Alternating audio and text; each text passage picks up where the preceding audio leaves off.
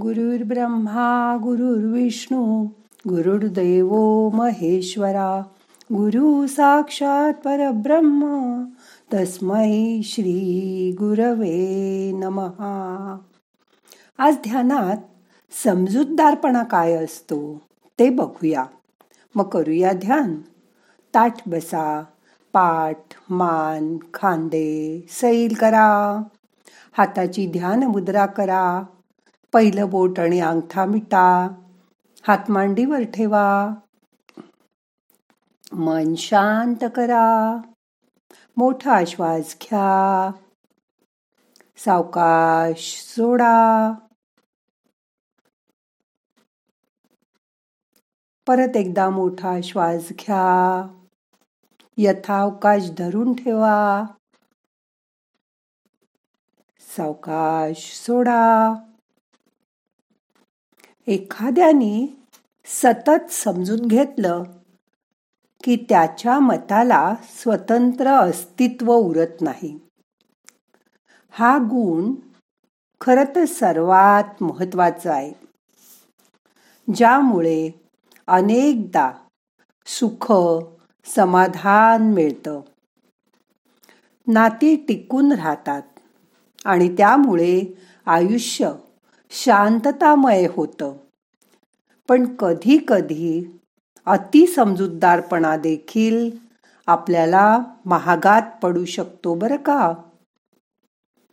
नातं टिकवणं जरी महत्वाचं असलं तरी देखील स्वत्व जपणं स्वाभिमान जपणं हे देखील खूप महत्वाचं असतं. आपण जर सतत समजून घेत राहिलो तर आपल्याला अनेक वेळा गृहीत धरलं जातं. अनेकदा नात्यामध्ये गैरसमज भांडणं वादविवाद होतच असतात. मग दोन जणांमधला एकानी जरा समजुतीने घेतलं माझं चुकलं जाऊ द्या असं म्हटलं की नातं पुन्हा जोडलं जातं. पण जर सतत असं होत राहिलं आणि एकच जण प्रत्येक वेळी समजून घेत राहिला तर त्याची पण काही बाजू असू शकते. त्याचं देखील काही मत असू शकतं. हा विचारच दुसरी व्यक्ती करत नाही. मग प्रत्येक वेळी जणू समजून घेणारीच व्यक्ती चुकीची आहे असं देखील सर्वांचं मत होऊ शकतं. मग त्यामुळे समजून घेणाऱ्या व्यक्तीला स्वतःचं असं मतच व्यक्त करता येत नाही. असं बघा टाळी कधी एक हाताने वाजत नाही. जेव्हा काहीतरी चुकीचं होतं तेव्हा तेव्हा फक्त एकाच व्यक्तीची चूक असते असं नाही. मग अशा वेळी समजून कोणी घ्यायचं? हा प्रश्न येतो. मग कोणीतरी एकजण समजून घेऊन परिस्थिती पूर्ववत करण्याचा प्रयत्न करतो.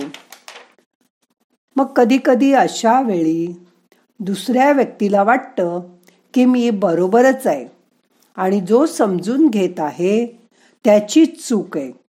असं देखील त्याचं मत होतं. प्रत्येक व्यक्ती ही वेगवेगळी असते.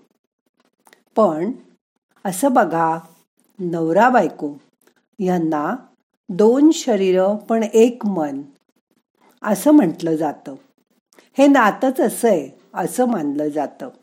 पण खरं पाहता दोघेही संपूर्णपणे वेगळे असतात. कारण कधी नवरा म्हणेल तसंच झालं पाहिजे असं असतं तर काही ठिकाणी बायकोला जे वाटतं तेच नेहमी झालं पाहिजे. असं होऊ शकतं. पण परिस्थिती नेहमी आपल्या मनाप्रमाणे नसते ना.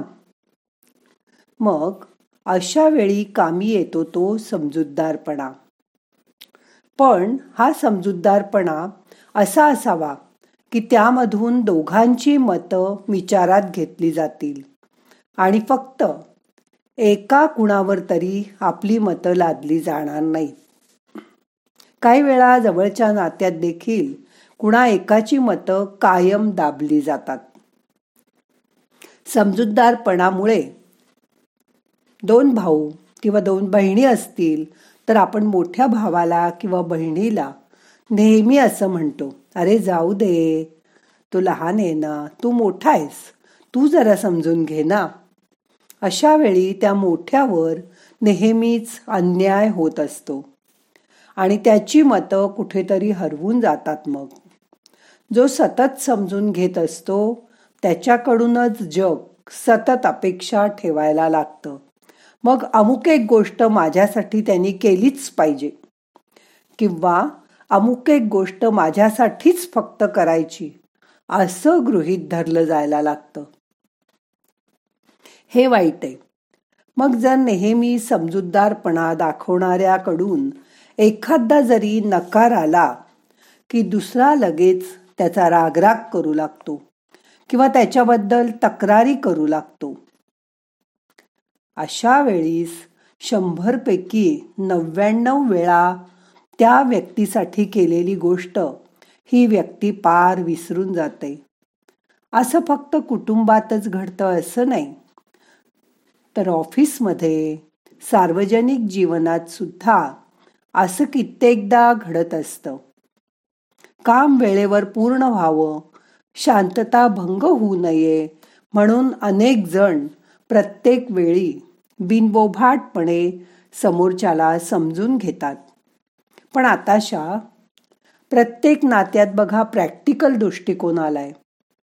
मग जर कोणी भावनिक होऊन समजून घेत असेल तर तो वेडाच ठरतो. कुणी फार समजूतदारपणा दाखवत असेल तर हा इतका का समजूतदारपणा दाखवतोय? यावर देखील इतर लोक शंका घेतात. जिथे कोणतीच गोष्ट कायम नसते तिथे प्रत्येक व्यक्तीने तिचं स्वत्व जपणं ही पण एक काळाची गरज आहे. काही व्यक्ती खूप हट्टी असतात. मी नाही स्वतःला बदलणार. असा त्यांचा नेहमी हेका असतो. पण म्हणून ही माणसं वाईट असतात असं नाही. फक्त आयुष्यातील काही प्रसंगांमुळे घटनांमुळे त्यांचा स्वभाव असा झालेला असतो. त्यांना खूप काही सहन करावं लागलेलं असतं. त्यांच्या गतकालात दुःख झालेलं असतं. मग मला काहीही समजून घ्यायचं नाही. असंच ते म्हणायला लागतात. आणि थोडे दिवसांनी त्यांचा तो तसा स्वभावच होऊन जातो. त्यामुळे अति समजूतदारपणा कधीकधी वाईट ठरतो. म्हणून स्वतःचं स्वत्व ओळखून आपली तत्व जपून मगच समजूतदारपणा दाखवा. त्यासाठी आधी आज आपण आपल्या स्वतःला ध्यानामध्ये समजून घेऊया. मग आता दोन मिनटं शांत बसा. स्वतः स्वतःला समजून घ्यायचा प्रयत्न करा. त्यामुळे आपलं आयुष्य सुखी समाधानी आणि आनंदी होणार आहे हे लक्षात ठेवा. मोठा श्वास घ्या. यथावकाश धरून ठेवा. सावकाश सोडा. मन शांत करा.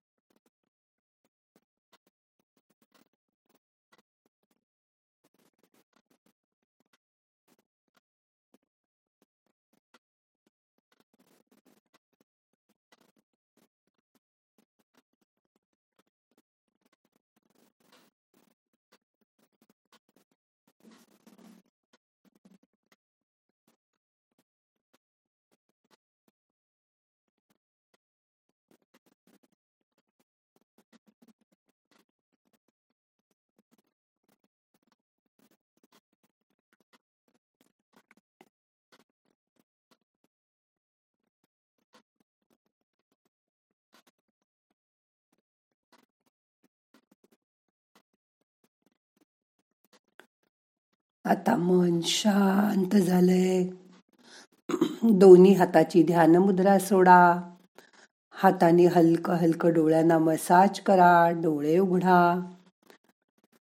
प्रार्थना म्हणूया. नाहम करता हरि करता हरि करता हि केवलम. ओम शांती शांती शांती.